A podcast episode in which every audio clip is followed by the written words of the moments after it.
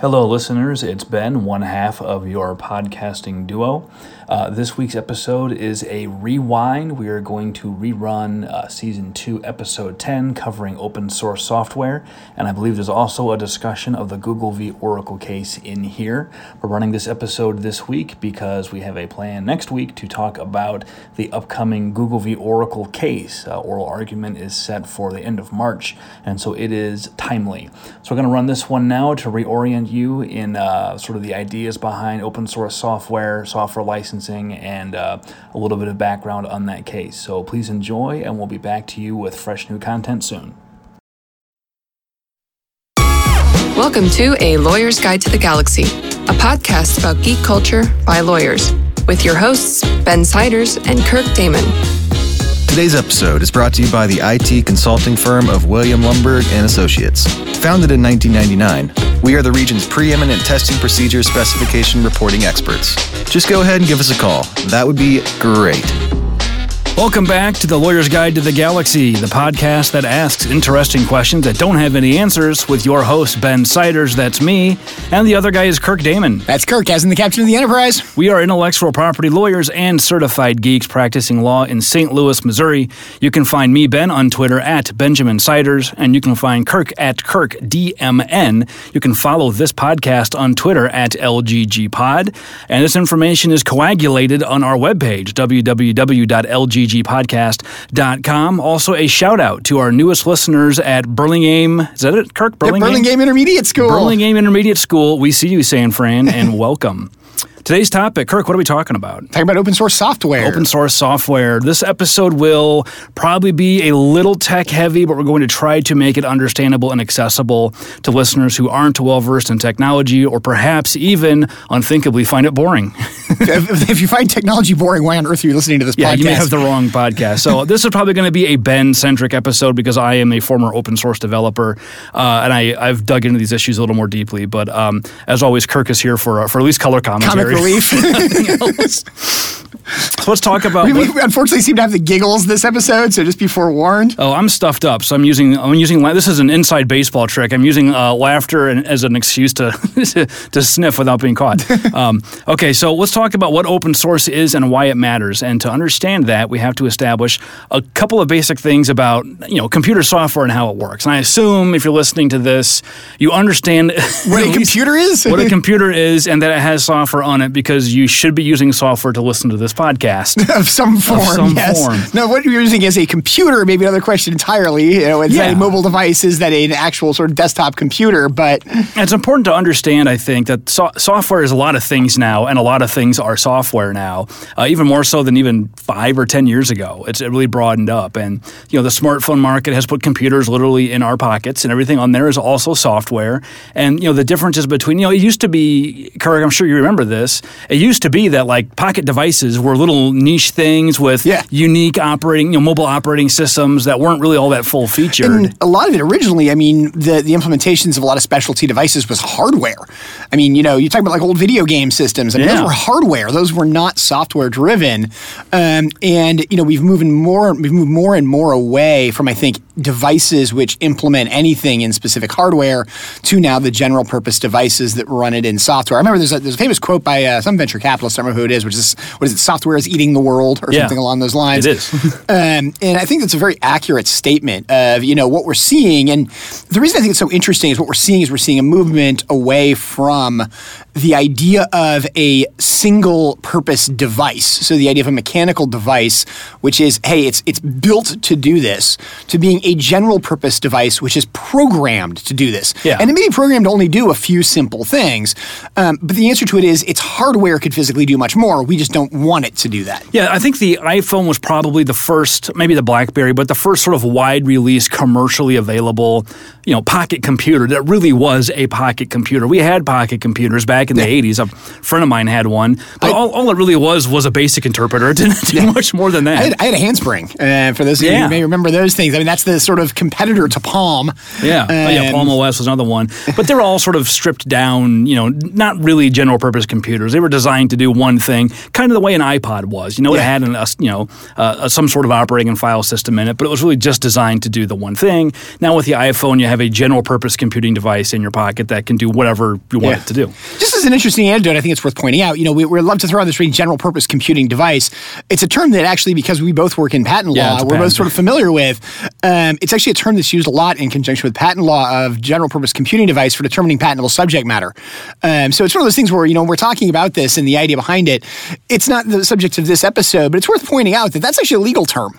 Yeah, we ought, we ought to, we ought to consider doing an episode on that at some point, because the whole the, the whole concept of what is a general purpose computing device is fraught with uh, misunderstanding problems. and problems. So, but that's uh, we'll, we'll, we'll file that in our whole other episode file.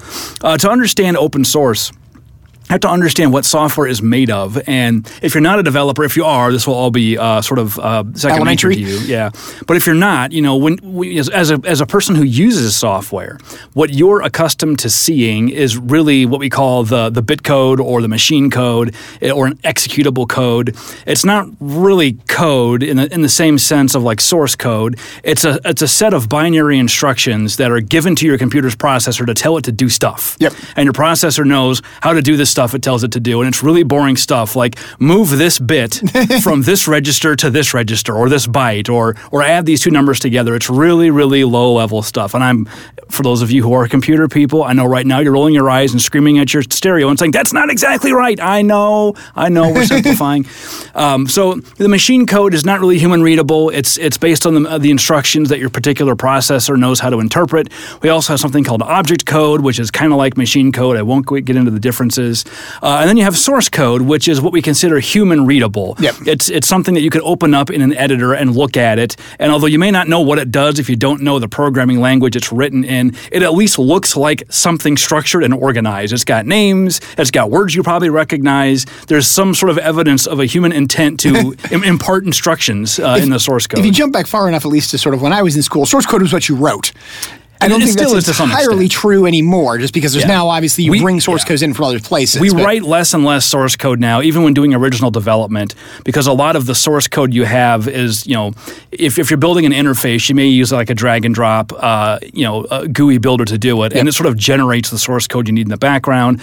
I'm old school. I don't write code that way. Give me give me my Linux command line and my V I editor, and that's how I do everything. I've never I've never moved on from that since like the nineties. For so. those of you who don't know what a command line is, oh, just go look it up. Yeah, uh, just g- Google M S DOS and then and, and, and, and then and then get a warm blanket and prepare to cry. And understand how we all had to learn computers. I still prefer the command line in Linux. I don't know. Um, so you know when you get when you get a program that you buy, or really you're licensing it. We'll get into that in a second too. What you're really getting is the machine code. That's what you care about as the user, because that's what you run. So when you double-click the icon on your desktop, the, you know, a copy of the program is loaded into your computer's memory, and something called a program counter points to the first line of the machine code, and it just starts going through line by line, executing the code. And there's branching logic and other things, and, and that's that's all you get. But you don't get the source code. You don't get the part that the programmers who worked for the company actually sat down and typed into their keyboard. They usually keep that. It's considered a trade secret or confidential. Uh, and there's a lot of reasons for that. One is if you've got the source code, then you understand all the architecture and how they built their program. Yeah. It makes it a lot easier to make a competing program. That's the real key. I think one of the things to keep in mind about source code versus machine code versus object code, these types of things.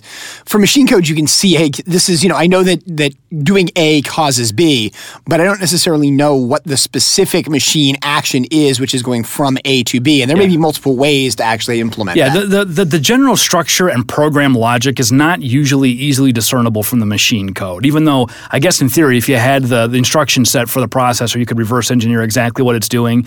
But it's, you know, I can't think of a good example of that, but it'd be kind of like taking a, you know, you ever see those games where they take a, a microscope and show you something at sixty-five times magnification and try and guess what it is? Yeah. It's like that. Like you you, you may get somewhere near the ballpark, it's green, it may be it's something in nature, yeah. but you're going to have no clue what you're looking at. Yeah, th- that's actually a really good example I think as to what it is, which is the fact that, you know, you're getting the general gist of this, but there's generally a lot of ways this could be implemented yeah. in source code. And quite frankly, the, the uniqueness of different pieces of software, you know, why this thing runs in, you know, eight milliseconds versus ten milliseconds is the specific way that it has been written. And a lot yep. of that is the what essentially they pay software developers for. I mean, yeah. if you're a good software developer, that's what you're doing. Yeah, although a lot of that now is, is done at compile time. There was a time yeah. where it was all about optimizing things when you're writing the code, but anymore you just, you know, G C C dash oh four, max, maximum optimization, and you're all set. G C C, I should say G plus plus. Those of you who don't know what I'm talking about, I'm sorry. Um, there so may be a, quite a bit of that during the course I'm, of this I'm, episode. You know, I, I promised myself I wouldn't get into all this stuff because I, I super He's geek out about to. I know, I know. I will try to withhold.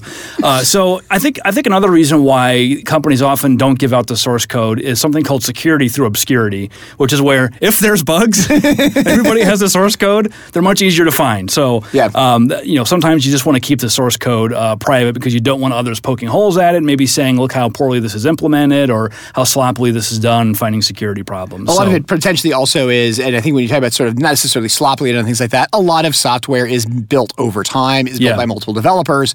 You're going to potentially be able to see, hey, this is where, you know, one developer ended and another developer began. That can create both excess code, you know, things yep. that you just don't need in the program anymore, stuff like that. But it also, and I think the real key to this, it can create security holes that just nobody realized needed to be closed. Yep. Um, exactly. So that's one of the dangers. So, you know, when you get your software, you get the machine code, which is copyrighted. There's cases on that, that the machine code is copyrighted and owned by the company that uh, that makes the software. You don't usually get the source code, which is also separately copyrighted. Um, and this is a little bit like when we talked to, you know, last time we talked about the idea of music licensing. This is kind of when you think about the idea of like mechanical license versus license in the, the, mm-hmm. the sheet music, stuff like that. Same kind of idea in some yeah. respects. And, the, and so and so, software's odd, though, because it, it is copyrighted. There's no question. There's yep. been rulings since the seventies, I think. Software is copyrightable. I think, yeah. But it's it's definitely not that long ago, just because yeah. there hasn't been software for that long. It's that weird, we think though. Of, well, we should go into this at some point. Not today, but there's an interesting set of cases on this and, and sort of emergence in the Copyright Act as to how this worked. Software is like a lot of things. It seems like every time they redo the Copyright Act, the entire world reorganizes itself about five years later. So we have the nineteen seventy-six Copyright Act. Then we had the V C R and the software explosion and all this other stuff that they could have dealt with in the act had they done it ten years later. Well, one of the best examples is if you're going to simply register software for copyright, you're required to submit the code, but you don't have to submit all of it. They recognize it's yeah. long, but you have to submit the first and the last fifty lines, if I remember correctly, or two hundred fifty lines. What Nobody does first writes and last that way mean? Anymore. Yeah. yeah, you know, when you, used, when you had one file that had all the code in it, then okay, sure, but but nowadays, like, you know, a, a sophisticated software program may have uh, an enormous amount of files. You could have hundreds and hundreds of different files. Yeah. What's the quote-unquote first file? Is it where the main function starts? Like in a language like Java, that's meaningless. Yeah, and that's and that's the real thing. So, but again, this still is the law. I mean, this yeah, is how you have to submit do. copyright for, for software, how you have to submit it. And it is, it's a bit of a problem because it's it's associated with, and again, I, I remember when we learned programming, you know, on Apple two E's and stuff along those lines, where, you know, you're typing in BASIC and you're numbering the lines of code. I mean, yeah. that was one of the key things you had to do is number the lines so it knew what order to execute them in. So if you realized you forgot something, you could add it at the end, but you numbered it so it fit. You always numbered by tens, remember? Yep. In case you had to insert a line in between, it would become line fifteen. You eventually hit a problem where you had to put in so much code that it didn't actually fit. You had to renumber everything. Yeah, you had a fifteen to sixteen, and it's, wait a minute, I can't do this. There's a reason oh, virtually no other language requires line numbering. Uh, but co- copyright is, in, in some ways, I think, a weird fit for software, just because the way that the rights you get with a copyright are written kind of contemplate, because comp- software is considered a literary work, yep. kind of oddly, although that's probably the best fit of the categories of things yeah, you can copyright. Like it's, it's a work of visual art. I yeah. mean, nobody's I mean, sculpting here. It, ex- it tells a story, I guess, in a sense. Um But so let's go over the main the main copyright rights. One, the right to make copies, duh. Yep. Uh, two, the right to publicly distribute, perform, or display. And then three, the right to prepare derivative works. Yeah, and again, no, this isn't all of them. This is just sort of the main ones. The one, the main ones that would apply to software. Yep. Yeah, there's others like sound recording rights were not aren't relevant. Um, of these, probably the the copyright. Copyright is the most important of the copyrights uh, because when you when you privately run your software, you're obviously not going to be publicly displaying or performing it. Um, and you know most users aren't creating derivative works of the software itself. Self, yes. Yeah.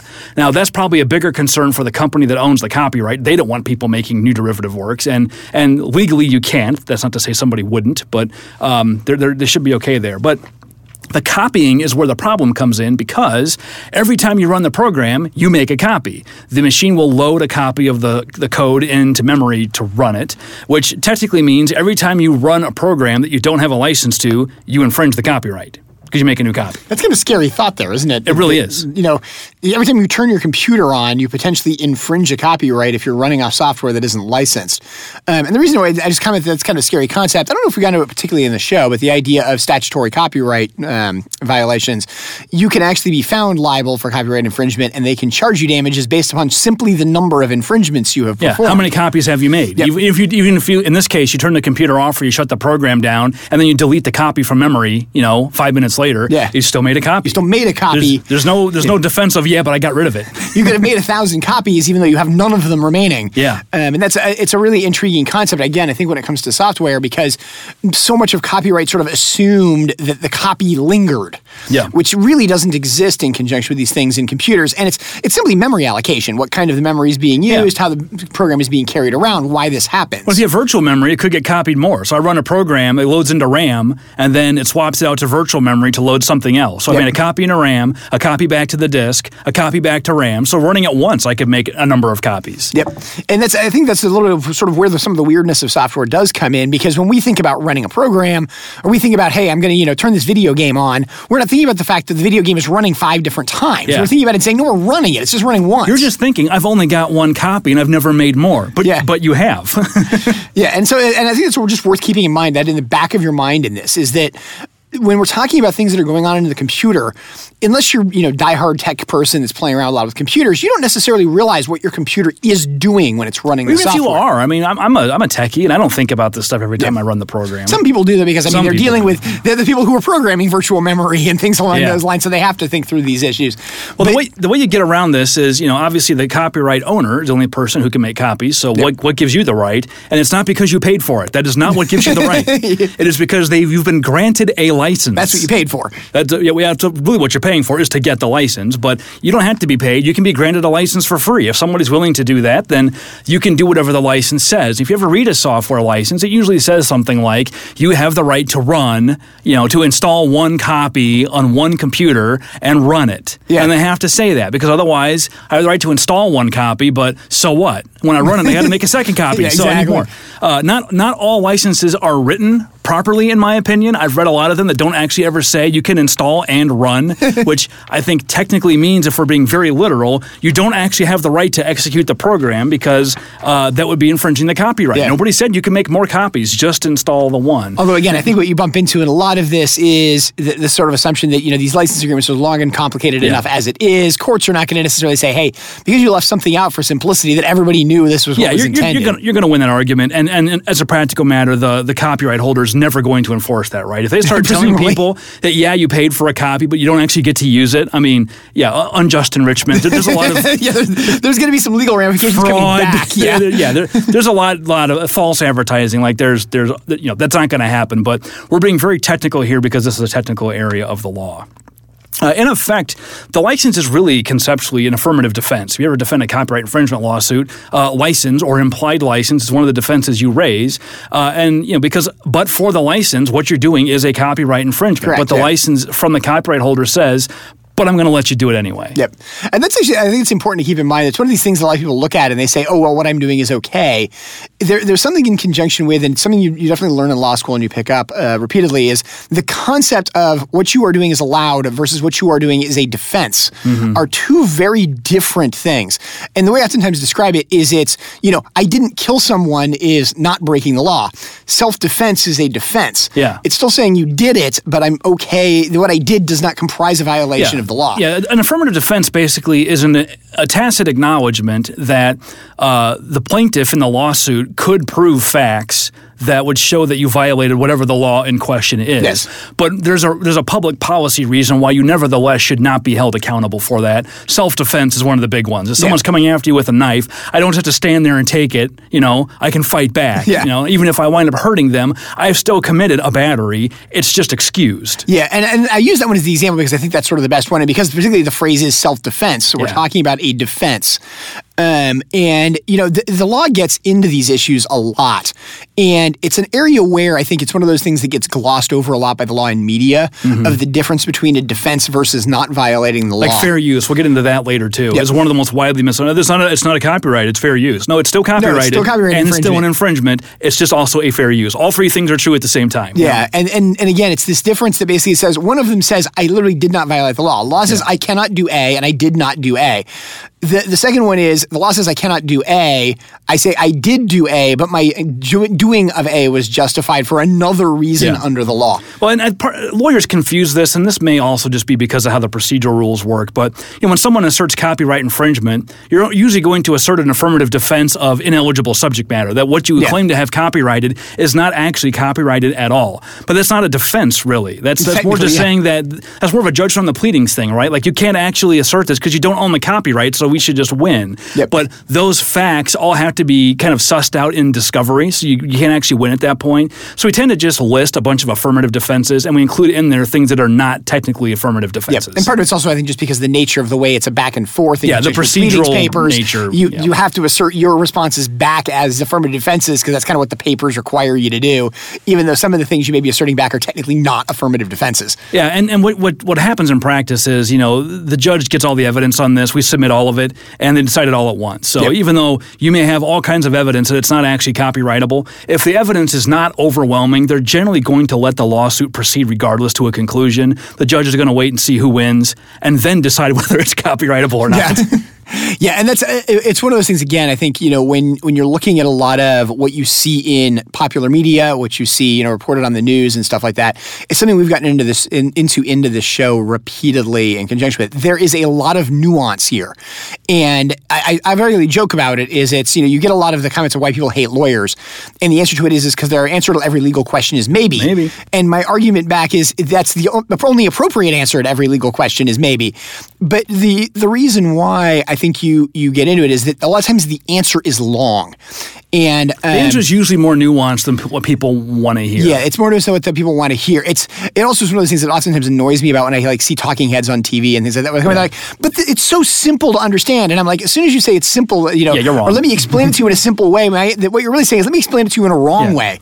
Let um, me ignore all the nuance and just give you easy talking points yeah. that, that are easily digestible. And I mean, and we've done that on this show too. You know, we yeah, we, we tried to. We're going to have to for yeah, this episode, where we try to say, hey, let's simplify things to the extent we can. One of the things to keep in mind is that when we're saying we're simplifying things, We're tr- we are getting rid of some of the nuance. There's always the possibility that the way the nuances play out, you could end up with the opposite conclusion. You could yeah. end up with opposite facts, even though from the, the same simplification, you get to the same point. Um, and that's an important thing to keep in mind. Yeah. And I think for this episode in particular, it's worth pointing out there is a lot of nuance in this area. That's exactly the direction we're heading, because we're going to talk about a pending case before the Supreme Court right now, uh, Google v. Oracle, that implicates some of these uh, licensing questions. And uh, we're going to greatly, greatly oversimplify it yes. um, for the point of making it understandable. Uh, but yeah, there's a lot that goes into that, and a lot of the sort of commentary about that case um, is, is based upon a misunderstanding of, of how the legal system works and what the ruling actually is. And there are specific facts in that case that if they were slightly different, it could come out very differently. Yeah. I, I think it's it's interesting. I think, and I think that, you know, if you listen to podcasts regularly, I think a lot of podcasts that get into other complicated subjects, you know, economics, mm-hmm. um, you know, stuff related to, you know, uh, like sociology, kind of more scientific areas. The, Everything that does this, in some sense, has to simplify, because the underlying material is so complicated. complicated so dense. And, you know, it's, it's the kind of thing where we can look at it and we can say, hey, you know, for us to explain Google v. Oracle on a podcast, we can tell you, well, just go read all the pleadings. But, I mean, you're talking tens of thousands yeah. of pages of pleading of evidence, which you're not going to do. And so the, the concept with it is, is to the extent we can simplify it into something that you can listen to in twenty minutes, you know, we have to simplify. We literally couldn't read into evidence, you know, half the documents in the time, you know, a third of the documents in time. So going back to the license, you know, the copyright owner gives you the license, and they get to decide what you can and cannot do with the software. They usually give you, like I said, the machine code, and they give you some other stuff that goes with it. Uh, they're not going to give you the source code, usually. Very rare that you get that. Yep. And then and then the license itself defines what you can do, and, and that allows for things like price discrimination. So if you buy a corporate license to run a, a particular piece piece of software. It probably costs three to four times as much as the home version, even though it has all the, the same basic functionality, but the scope of what you can do with it is broader. You can yep. access it remotely, or you can install it on five machines instead of just one, or or things like that. For those of you who are, are sort of really not versed in computer stuff, this is where you things like Enterprise Edition, you may hear yeah. those kind of things.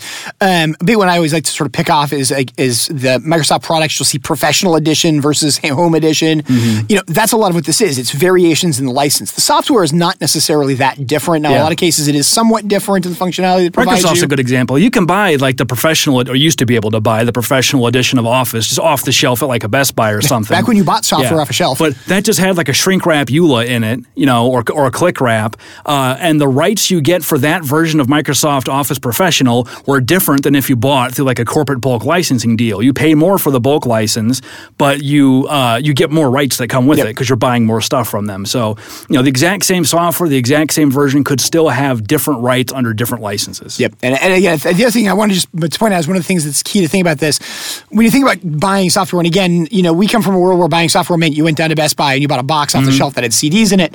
That's obviously or not what you do. Or floppy disks. That's obviously not what you do anymore. Now it's a download type of procedure. You're going to, you know, get it from an app store or something along those lines. But you're not getting source code. And that's a real key sort of, I think, to yeah. keep in mind with this. You are not buying source code at this point in time. You're buying effectively machine code or something along very similar to that, where you don't have that underlying material. Yep.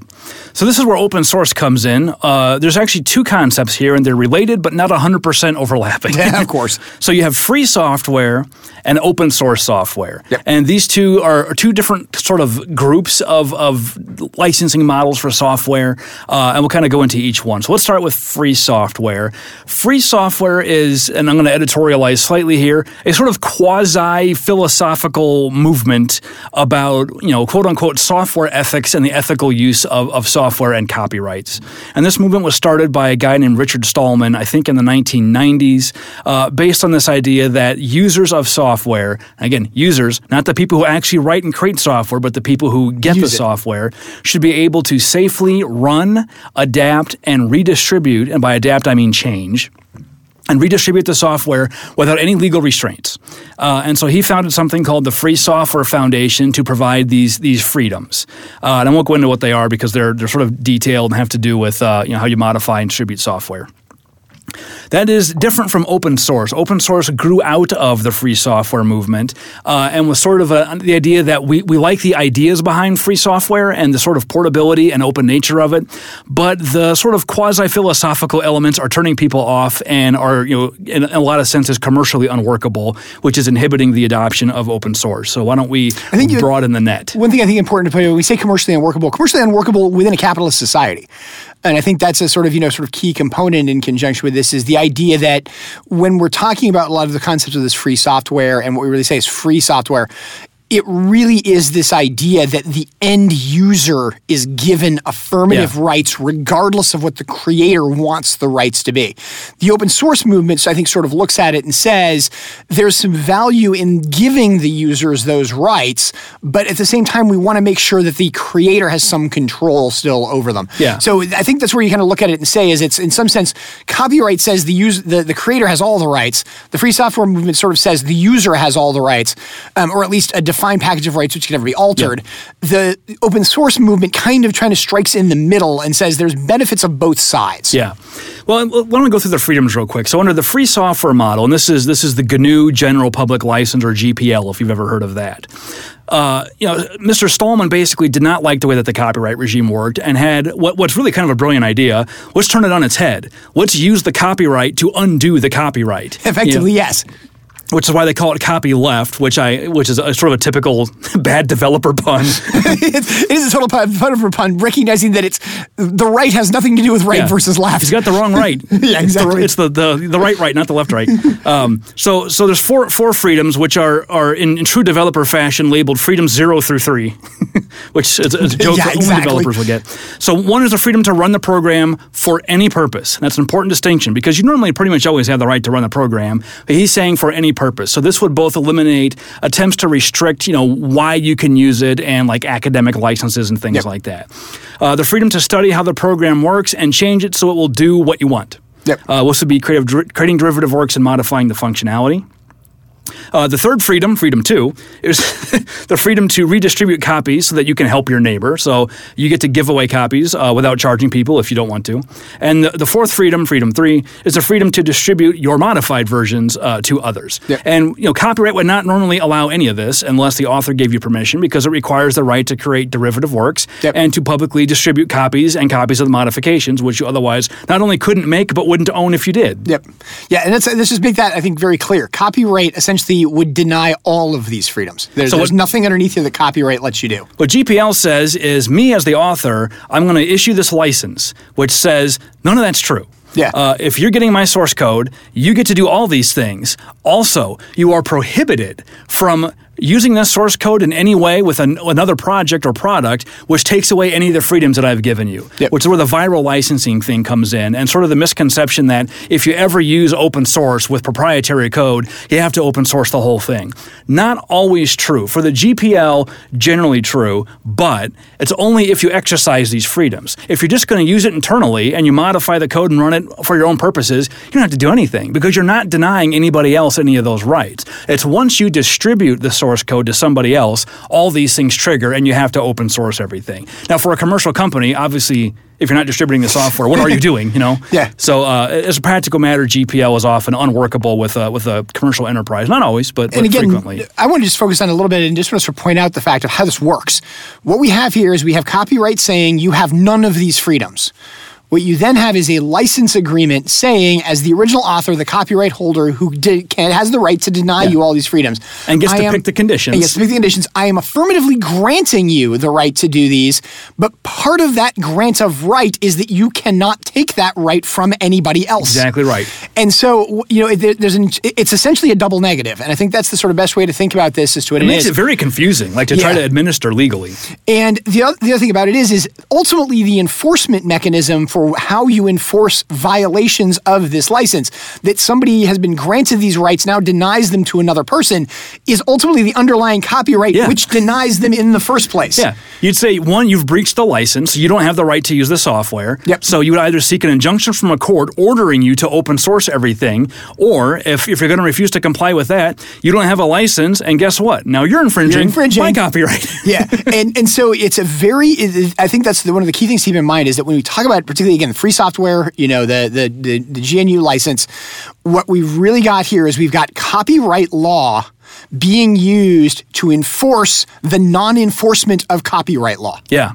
It's it's really bizarre, and that, that's where sort of the quasi-philosophical element comes in, that there's a belief that software needs to work this way for, for ethical reasons. Yeah. I've never I'll also just comment generally as, as a lawyer, this is an extremely interesting legal scenario, which, I mean, this is not the only place this kind of thing occurs, just to keep that in mind. No, but it's it's particularly strange here, and it, it's it's caused a lot of trouble because the licenses, if they were written by lawyers, I, I like to know who they are, because they do not read like licenses written by lawyers. And when I read like G P L two, uh, d- to quote Inigo Montoya, I don't think it means what you think it means. uh, when, when I read you didn't it, get that reference. It's, you're too young. Yeah, uh, it's Princess Bride. I don't think it means what they think it means. I, I've I've read through it, and the language is, is not nearly as clear uh, as as it should be. And attempts in G P L three to make it more clear, I think, have made it less clear. yeah. So. I, I'm guessing Stallman or somebody in the in the uh, Free Software Foundation wrote these. I can tell because the clauses are numbered like a programmer would number it. There's not a section one. It starts in section zero. Yep. Only a developer would be that pedantic. I, I, I can smell my own, so I can say that. Right? Um, But yeah, and I should, we also point out that free does not mean free as in price. You can still charge people to distribute your programs that you write using open source. But you also, if you distribute it, have to give them the source code itself for free. Yep. Yeah, and so I think that, again, it's you've got this, and again, what we want to talk about when we're talking about this sort of free software, and again, we've, we've used open source as a term here a couple times, because I think a lot of people do use colloquially, it's used broadly to capture source, everything, yeah. but really there's free software. Open source is broader and does not have the same concept of you also have to impose the same conditions that I'm imposing to everybody else. Yes. So the licenses where I say, I'm going to open source my software for anybody to use in any way they want, no strings attached. To me, that's true software freedom, but in the free Software Foundation, you're also, by not restricting people downstream, you're enabling them to deny the same rights you gave them to others. Yep. Open source takes a step back and says, I don't care. Do whatever you want, including use it, closed source, resell it, don't give it, don't share it, whatever you want to do. Yeah, and, and that's, I think, one of the things that is very interesting, and I think it's just something to keep in mind. When we talk about the idea of truly free software, truly free software exists. It's called public domain. And, and public domain software, you can do anything you like with. You are truly free to do anything you want with. The point of it is, is that one of those freedoms is to deny the freedom yeah. to do other to do that same thing to other people, which is the one freedom they're trying yeah. to deny in conjunction with free software. I think it's one of the reasons. Yeah, the, I think it's one of the reasons that the Free Software Foundation has sort of created this this schism within the open source community. Is the the sort of the the, the marriage to this philosophical element uh, has driven a lot of people away and turned them off. Is where you know we're saying in order to preserve your freedoms, I must take them away from you. Like yeah. it has a sort of uh, I don't know Orwellian. It does a bit of an Orwellian kind of yeah, feel to it. To it. That, uh, you know when when you when you when you're not making anything commercial, you don't care because you get all this free stuff and it's awesome. But, yeah. Um, so yeah, so that, that's sort of the difference between the open source and the proprietary stuff.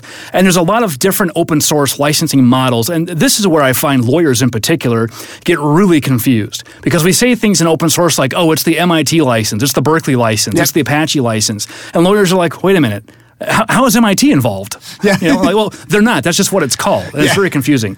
Let's talk about that. Kirk, you know some of these, right? I, I definitely know a few of them. I mean, M I T license is definitely one you bounce out there. You know, B S D, Apache, you know, Mozilla. They're yeah. all ones you hear thrown out there, you know, regularly. I mean, one I always remember was Antler. Um, oh, yeah. Yeah, so unlike proprietary software where each company will usually write its own license, right? So Microsoft writes the Microsoft license, yep. and I B M writes an I B M yeah, license. If you go to that uh, About Windows ta- tab at the, you know, sort of under the help thing, there's an About Windows tab. You can actually access your license agreement. Yep, that usually. License agreement was written by Microsoft. It was not written and yeah, for, you know, for this specific product yeah. that you're licensing. Open source is different. The open source products and modules are licensed under sort of a template license that was previously written by somebody else for some other unrelated purpose, yep. but they but they're really generic terms, and the developer liked those terms, so they're borrowing them. Yeah, and generally it's written, a lot of the associations like Mozilla is a perfect example. The Mozilla license is based because it's how Mozilla was licensed. Yeah. That's where the license term originally came from. It's sort of like saying, hey, I'm licensing you this proprietary software under the Microsoft license because I cut and pasted the Windows, micro, Microsoft yep. Windows license into another piece of software. Yeah. It's just when you're talking about people who intend to keep proprietary rights, that's not done. Yeah, and, and it wouldn't work for Microsoft because Microsoft's license is going to say, this is the license to Windows ten. And yeah, you can exactly. and cannot do the following things. You have to change at least Windows ten, right?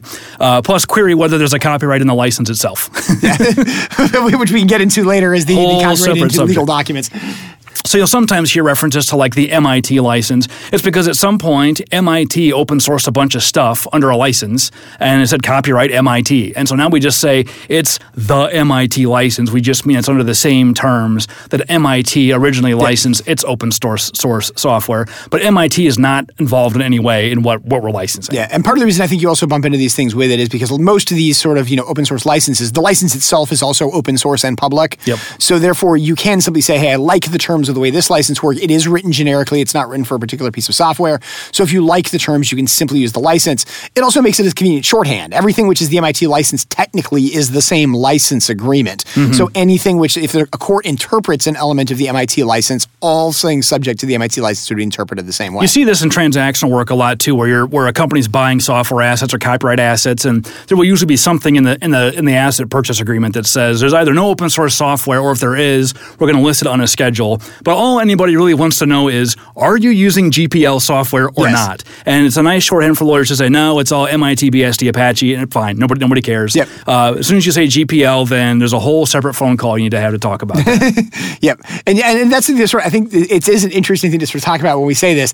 There really are two licenses here, G P L and everybody Everything else. else yeah. There's some fuzzy ones that are that, that have, you know, if you're going to modify the code, they impose some things. And I think like like Perl's artistic license is, as much as I criticize criticize the G P L for being sort of badly written, the artistic license is also very vague in some respects. Yep. And there's also differences. I think the Apache license has like a, a patent license included. The rest of them do not. Yep. So if the software is patented, uh, then you know the license doesn't get you around that. It, it gets you the copyright to the source code, but does not cover any patents. So. A few of the ones I think to also keep in mind, this is also where Creative Commons come in, comes in. Yeah. A lot of us have encountered Creative Commons licenses.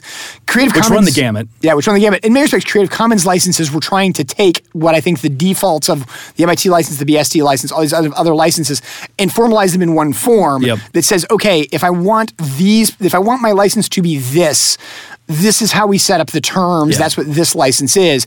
And they made these sort of generic statements. Okay, if you want it to be that you can use it in a third world country but not in a first world country for free, here's how we're going to do that. Mm-hmm. And that's, you universally accept this term, which is designed to be universal. So you, you kind of have that falling into here too, where you have all these sort of separate licenses that, that I think were first in some respects, yeah. that sort of came out and became more popular. You then have Creative Commons trying to go in and say, hey, let's make these more universal. Let's clean it up, yeah. And clean it up. And all at the same time, unfortunately, that got kind of stuck on top of another licensing scheme, which is already accepted. So what you have in many respects is you have a very large number of possible licenses that something is yeah. licensed under. But what you also, again, I think you have to keep in mind when we're talking about it, most of these licenses are fairly similar. Yeah, at least at least in, in intent. Uh, the, the G P L licenses are the most unusual because yep. they have this viral licensing aspect. Uh, most of the rest are, are, are generally the same. M I T and B S D are, are all but interchangeable. It's really about the warranties, disclaimers, and they just still, they still have conditions applied. Like you still have to include a copy of the license yep. and a copyright notice. You just don't have to open source everything you include it with. Yep. And that's, I think, one of the key things about this. When we talk about viral, um, and it's, you know, for those of you who are used to, you know, sort of obviously like the viral being used as YouTube videos going viral, something along those lines. In some sense, this is, I think, probably where that term kind of came from, is in conjunction with some of this viral licensing. The concept behind viral licensing as to what it is, is that essentially once the license attaches, it, it attaches to everything it touches. It truly is yeah. like a virus. It passes with everything that it touches. Um, and the, the truly viral nature is kind of unique to G P L. Um, and that's where, when we say this is kind of this quasi-philosophical type feeling, in many respects, that's what we're talking about, yep. is that nature of saying, once you've accepted this, you cannot avoid it. A lot of these other licenses have the, we're going to tell you that you have to accept this, but at the same time, you can avoid doing it in the future. G P L has this sort of purpose intent of it being, no, you can't avoid it in the future. And that's that's a lot of the reason why G P L gets talked about differently, is that viral nature. As, as a practical matter, free software is, it's it's free as in freedom, but it really becomes free as in beer, as they used to say. Because once you can get the source code, there's often no reason to, to pay for the actual software itself. Yep. And successful open source companies like uh, Red Hat, Fedora, I assume they're still around, uh, you know, Ubuntu, they, they make money elsewhere because the distribution are all, are yep. all free. There's no reason to pay now, for it. Now, interestingly, there are some places where I think, and it's something you're starting to see, I think, even more and more today in software, where you're seeing stuff like um, the concept of um, sort of micropayments and sort of improved software mm-hmm. and things like that. Um, you're definitely seeing a little bit more of the idea that You, you can pay somebody a small amount to get something easier. So there's definitely systems out there where it's, yes, you can access this data via an open source license, via something along those lines, but that may take you an hour and you need to have some basic knowledge of computers, versus you can simply pay us a dollar and we'll give you exactly what you want. Yep. Um, you know, those are the kind of things where that you, you do see a bit of that now, and I think that's a little bit of sort of what, quite frankly, I think that's a little bit of what G P L intended, of the idea of saying, yeah, you can make it easier for somebody, and somebody can quite willingly pay you for doing making it easier, so long as the hard way is always still available. Yep. Yep. Well, let's talk about Google v. Oracle, because this case um, involves open source software, although the real legal issues aren't about open source specifically. Nevertheless, people are concerned that there will be serious implications for open source. Mm-hmm. So if you haven't heard of this case, uh, you're going to put Oracle aside. Really, it's Sun, uh, because Sun is the company that uh, came up with Java in the early nineties. And then later sold it off to Oracle. So Oracle sort of what we call the successor in interest to Sun. Uh, the case is really about the Java A P I. And we, I guess we have to explain what an A P I is. It's short for Application Programming Interface, which is a fancy way of saying the names of the functions in the programming language. Yeah. And so let's explain what the functions are. When you write software, you often find yourself repeating the same code over and over. So let's say I'm going to read somebody's, somebody's going to type something in from the keyboard, and I need to listen for the keyboard to have a key get pushed, and then once the computer tells me, hey, they pushed a key, tell me what key it was. I don't want to rewrite that code every time somebody pushes a key. It's not possible. Yep. So you've just got a collection of logic that listens for a keyboard press and then does something with whatever data we get off the keyboard. Same with the mouse click or anything else. So these are called, in, in my day, it was called a function, which yep. is an old math term. Now they're called methods, but it's all the same thing. It's sort of a prepackaged set of instructions that do the same thing. Often you have to give it information. So I may have uh, a method that's called when I get uh, a, a line, you know, someone types something into the keyboard and hits enter. That whole line is given to me exactly what they typed in. That's the input to my function. And then my function will do something uh, with that. Maybe yep. display it on the screen or print it or something. Now keep in mind when we talk about this, if we talk about like programming languages, effectively this is every programming language, all the way back every to language, Basic, yeah. stuff like that. If you're writing anything but machine code, which is where you're physically telling it how to move bits around, yeah. you're you're using these functions, these methods, whatever you want yeah, to call them. Called subroutines or yeah, something like that. You know, it's what it is. So this is, in some sense, the the, the core of a computer language. Yeah. And, uh, you know, the, and then there's, you know, the actual code itself that, you know, for, for what it does. So, you know, if I want to read something off the network, I'm probably going to have a, a function called read or network read or read from the network or whatever you want to call it. You can yep. call it whatever you want. You could just call it X. It doesn't matter what it's called. Uh, usually you want it to be something that's, that people remember, that clues you into what it does, but that's about readability more than copyrightability. Uh, so Java ha- is a programming language that has a rich set of pre-written code that does a lot of the stuff that you want to do so that when you're writing the programs, you don't have to redo all that stuff. It already knows how to listen for the keyboard presses. You don't have to do that. It already knows how to display a button and listen for a button to get clicked and things like that. And uh, over time, developers who use Java a lot get to know what those functions are called. Uh, they don't know exactly how they're implemented behind the scenes. They yep. don't care. They just know what they do. Uh, and so you can you learn to write code really quickly because you don't have to look up uh, what these is called the A P I call or the signature. Yep. You know what what the name of the function is and what what parameters to pass to it. I'm well, going to just quickly jump on sort of a thing for, for those of you guys who may be hardware people, and a good way to sort of think about this, you know, when you're using like a chip that's provided to you, and it'll tell you what the pins do, so it'll say, okay, this pin is an addition function, you know, stuff yeah. like that. In some sense, the, the A P I is like explaining what the pins do. Yeah. You don't know how the chip You don't care what the circuitry is underneath them. What, what it's doing, but you know that if I take this pin and this pin, it will add the two, you know, signals that yeah. are coming in on these pins. So that's, it's the same kind of idea in, in software as we can say if in hardware as to what this thing is. It's to enable you to not uh, need to know what's in the black box in order to make the black box work. You just, just know need what it's to called. Know what you put in and what yep. you get out. So uh, when Google was designing uh, Android, uh, well, they bought Android from somebody else, but uh, as they were you know, getting that up to speed to compete with the iPhone, they wanted to use Java, uh, which is a language that a lot of developers already knew, which would you know make it easier to, to find people and, and get you know, recruit talent. Uh, at the time, Java was um, open sourced, but the A P I itself was not. So although you could you know get the Java compilers and all those kind of things, the A P I itself was not open sourced.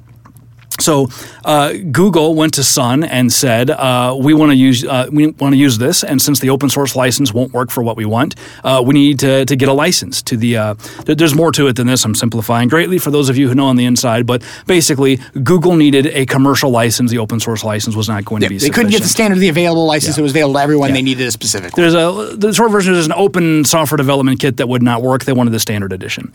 So uh, the negotiations fell apart, and there are competing reasons about why. According to Google, Sun wanted to exercise too much control over how the Android uh, ecosystem was going to work. According to Oracle, Google just wanted to make a non-compatible Java virtual machine that would basically fork off Android by itself so it would not be compatible with the rest of Java. I don't know who's right. It's not really relevant.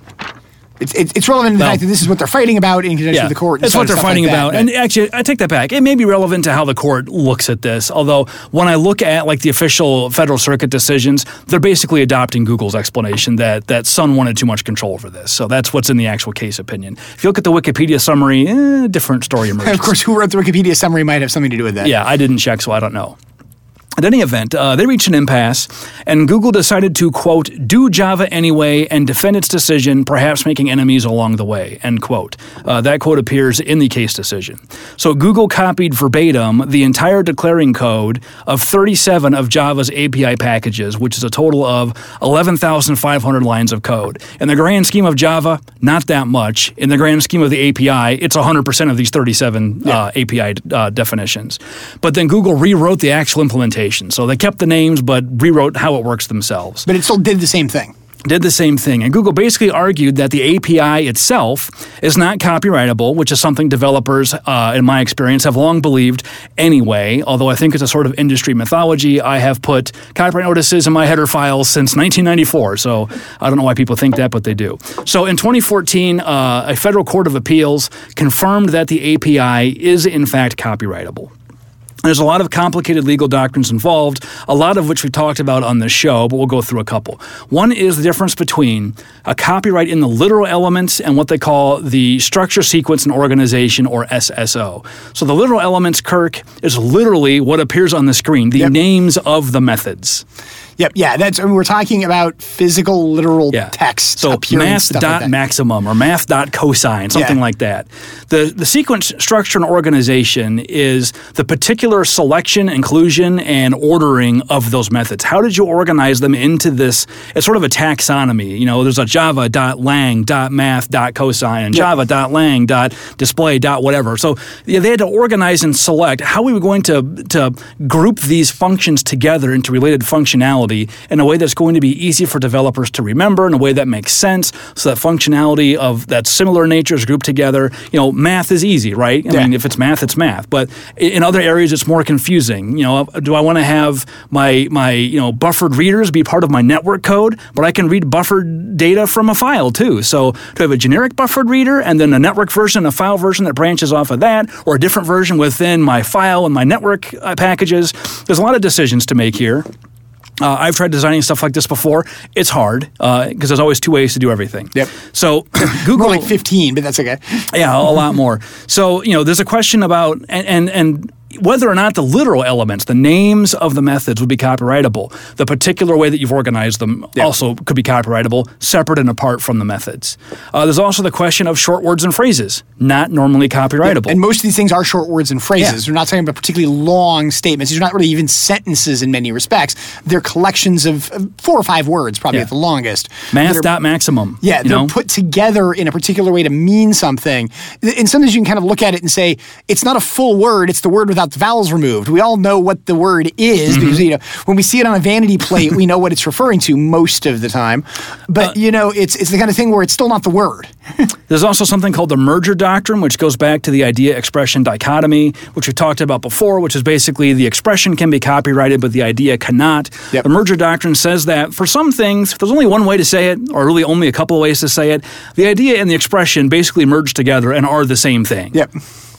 And the final one is uh, sans affaire, which we talked about, which is, you know, if if if there's only so many ways to express things, then things that you have to include to express it yep. are not part of the copyright. Generally, if you're writing a murder mystery, somebody has to die. So yeah. you can't say yeah. that somebody dying is copyrightable. Yeah. If I'm drawing a bear, it's going to look like a bear. And the yeah. things that make it look like a bear, two eyes and O's and ears, not not part of, I'm not infringing a copyright because that has those things in common. Yep.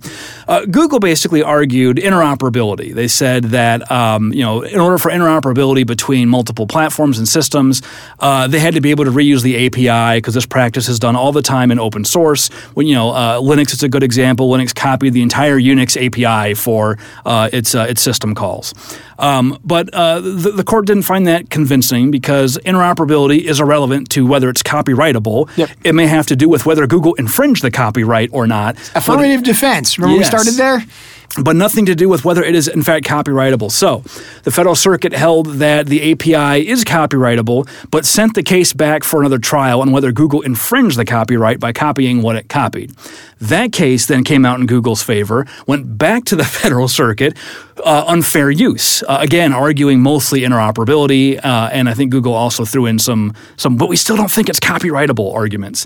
Uh, the Federal Circuit reversed in favor of Oracle, and it held that as a matter of law, what Google did was not a fair use. Kirk, how yep. many appellate decisions are you aware of holding that fair use does not exist as a matter of law? Very, very few. There aren't many. This uh, might be one of a handful. I think that's probably why Google was pretty excited to get the ruling that they got. Um, this is pretty rare. Fair use is very fact-intensive as an analysis, and it's it's it's pretty unusual. So this is um, – I'm not saying it's it's necessarily wrong, and it's not unheard of either, but certainly it raised some eyebrows. Yeah, and, and it is, it's, th- this is a, a, we're talking about sort of legal effect here and the thing sort of with this. It's not how this case came down, that this is yeah. what they found. It's how they found it. Um, and again, it's a ruling of a matter of law basically says it does not matter what the underlying facts are, the outcome must be this way. Well, sort of. I, I would disagree slightly. I okay. would say based on the factual record at trial. This is us uh, being nuanced. Yeah. Based on, based on the facts at trial, those facts, as yes. a matter of law, do not constitute a fair use. There could be additional facts, even in this case, that were not part of the record that could make it a fair use, but they weren't but introduced, they're not to trial. introduced to trial. Uh, and so so, again, so they're yeah. not relevant. So yeah, they're saying under these facts, as a matter of law, Yeah. not a fair use. What this court can take into its consideration, there is no way we can find a fair use. And yeah. the only thing we can take into consideration is what we've been told in the court. This is getting a little bit into sort yeah. of the nuance You're of basically saying the jury should have never gotten this case. Yeah. The judge should have ruled as a matter of law based on the factual record once Google concluded its defense. Yep. Uh, so that's what happened. The case is now up on appeal to the Supreme Court, which has not yet agreed that it will accept the case.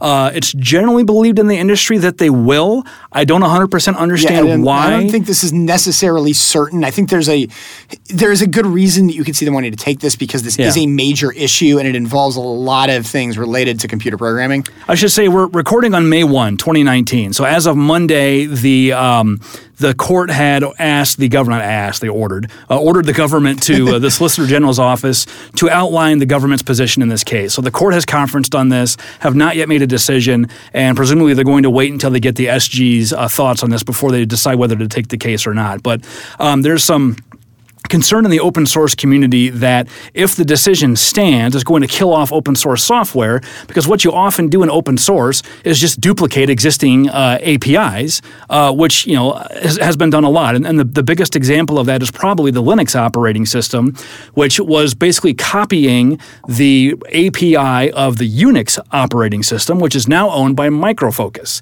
So there are people who are worried that Micro Focus may start enforcing uh, this A P I against uh, Linux, which is everywhere. Yeah. I think that's actually a, a little bit of an overblown concern because, uh, you know, not to get too far into the weeds, but basically the interface itself, the A P I, is not actually owned by Micro Focus, I don't think. I believe POSIX, uh, it's called POSIX is the name of the A P I. This was developed by uh, I triple E, an organization Kirk uh, knows well, and an organization called the Open Group, which is devoted to developing open vendor-neutral standards for interoperability. Yep. Uh, and that's also what I triple E does, is develop standards for interoperability. And a lot of other what's called standard-setting organizations, which are essentially organizations that develop specific standards. There are actually specific rules related to standard-settings yep. organizations where people who participate in standard-settings organizations, this can be something which is proprietary, but there's requirements. If you bring something proprietary to a standard-setting organization, which is then placed in the standard, there are literal requirements on how it can be enforced. The thing that's really interesting about standard-setting organizations, just to know, there are attorneys who specialize in standard-setting yep. organizations. It's a very specialized area of law and a very important area of law that's out there. It's called FRAND. Fr- uh, FRAND, yeah. Well, it's not, it's not free, is it? It's uh, um, fair. fair. Fair, reasonable, reasonable and non-discriminatory. Yeah. yeah. So the terms have to be, you can't just pick and choose people yep. who get the stuff and who doesn't. You have to give it to everybody. Yep. And a lot of you these charge things, for it, but it's got to yep. be We fair. encounter these things on a regular basis. Probably the most well-known standard-setting organization, FRAND type thing, is Bluetooth. Mm-hmm. Um, you know, we all use that, but if you, you can actually go, you can get online. There are very specific requirements of here's how you use Bluetooth, here's how you can use it, here's how you can specify that you are using it, you know, sort of things like that. That's all set by a standard setting organization. Now, the interesting thing about it is we can look at the Free Software Foundation, G P L licensing. That is also a standard setting organization in many respects. That's Oracle what they've is. Done. This, you know, what, what is the Java yeah. standard? What comports with it and, and you know, what does not? Java is kind of one of those terms you get see thrown around. I have a license. Java license is a license mm-hmm. you used to see thrown around a lot. You don't see thrown around nearly as much anymore. But it, all of these things behind this is basically saying, and what standard setting organizations are trying to do is saying, we want to create something which is industry neutral. And effectively, it's usually a recognition, and usually the people who generate these is there's five or six large players in an industry mm-hmm. who look at it and say, we can all develop our proprietary standards to do this, but the reality of it is that will hurt all of us. Yeah. So we're going to all sit down, we're going to develop what we think is the best one regardless of who we are, and then we're all going to agree to use it. And this by agreeing f- to use it, the Sony can talk to the Panasonic. Exactly. This is where the, I was going to say, this is where the format wars come from, where you've got one person who's like, no, our way is better, and they just yes. refuse to cooperate. Uh, and then it's a matter of who's going to win in the marketplace beyond that. Yep. Um, yeah, so so the POSIX standard is owned by I triple E jointly with the Open Group. Both are standard-setting organizations. Neither is going to go enforce the license at the expense of one vendor in favor of another. I just don't don't think that's going to happen. Yeah, so. Unless they truly can say somebody is violating it as a standard. Yeah, in which case that's what they're there for. We would want that, I yeah. think. So, um, so that's uh, it's we're an interesting case. We're going to keep our eye on it and see what happens with it. Um, but uh, yeah, there's there's a lot of fear in the open source community, and we were kind of talking on the way over here, and it kind of leads into maybe our next episode. Um, you know, the the sort of the the, the pithy um, uh, summaries you see of these cases on your your major tech journals are mostly not written by lawyers, mostly not written by people who understand the cases. Even I read some A P summaries of what the holdings were, um, and those summaries are often uh, really overly broad. This is, you know, the case has not held so far, at least, that that every A P I is copyrightable. It's held that this A P I yeah. is copyrighted. Well, and it's not even that this A P I is copyrightable and what was done was an infringement yeah. and not fair use. It is entirely possible somebody else could do something very similar but slightly different and not infringe yep. the copyright. So, and I think that's why we really want to get into it, and we're, let's, let's sort of spin us around to where we started in conjunction with this nuance. Yeah. And I think that's the big thing we really want to talk about in, in conjunction with this, and it's a good place to potentially end our discussion of this case. This is a very nuanced case, and it's something to keep in mind when you hear or you read something about this case, which is saying it's going to have this impact in a broad area. That may or may not be true. Yeah, we, the we issue is what yet. the holding is and what the nuance of those holdings are. A lot of court cases, there's definitely court cases that are out there which sort of acknowledge this is something which, you know, in this case is an infringement, is not an infringement, but effectively, and you'll hear the phrase used in law school, you can't even see a court use it, is limited to its facts. Yeah. And effectively what they're saying is in this particular unique fact situation, the law says this. We recognize that in every other fact situation, that may not be true, but in this fact situation, it is.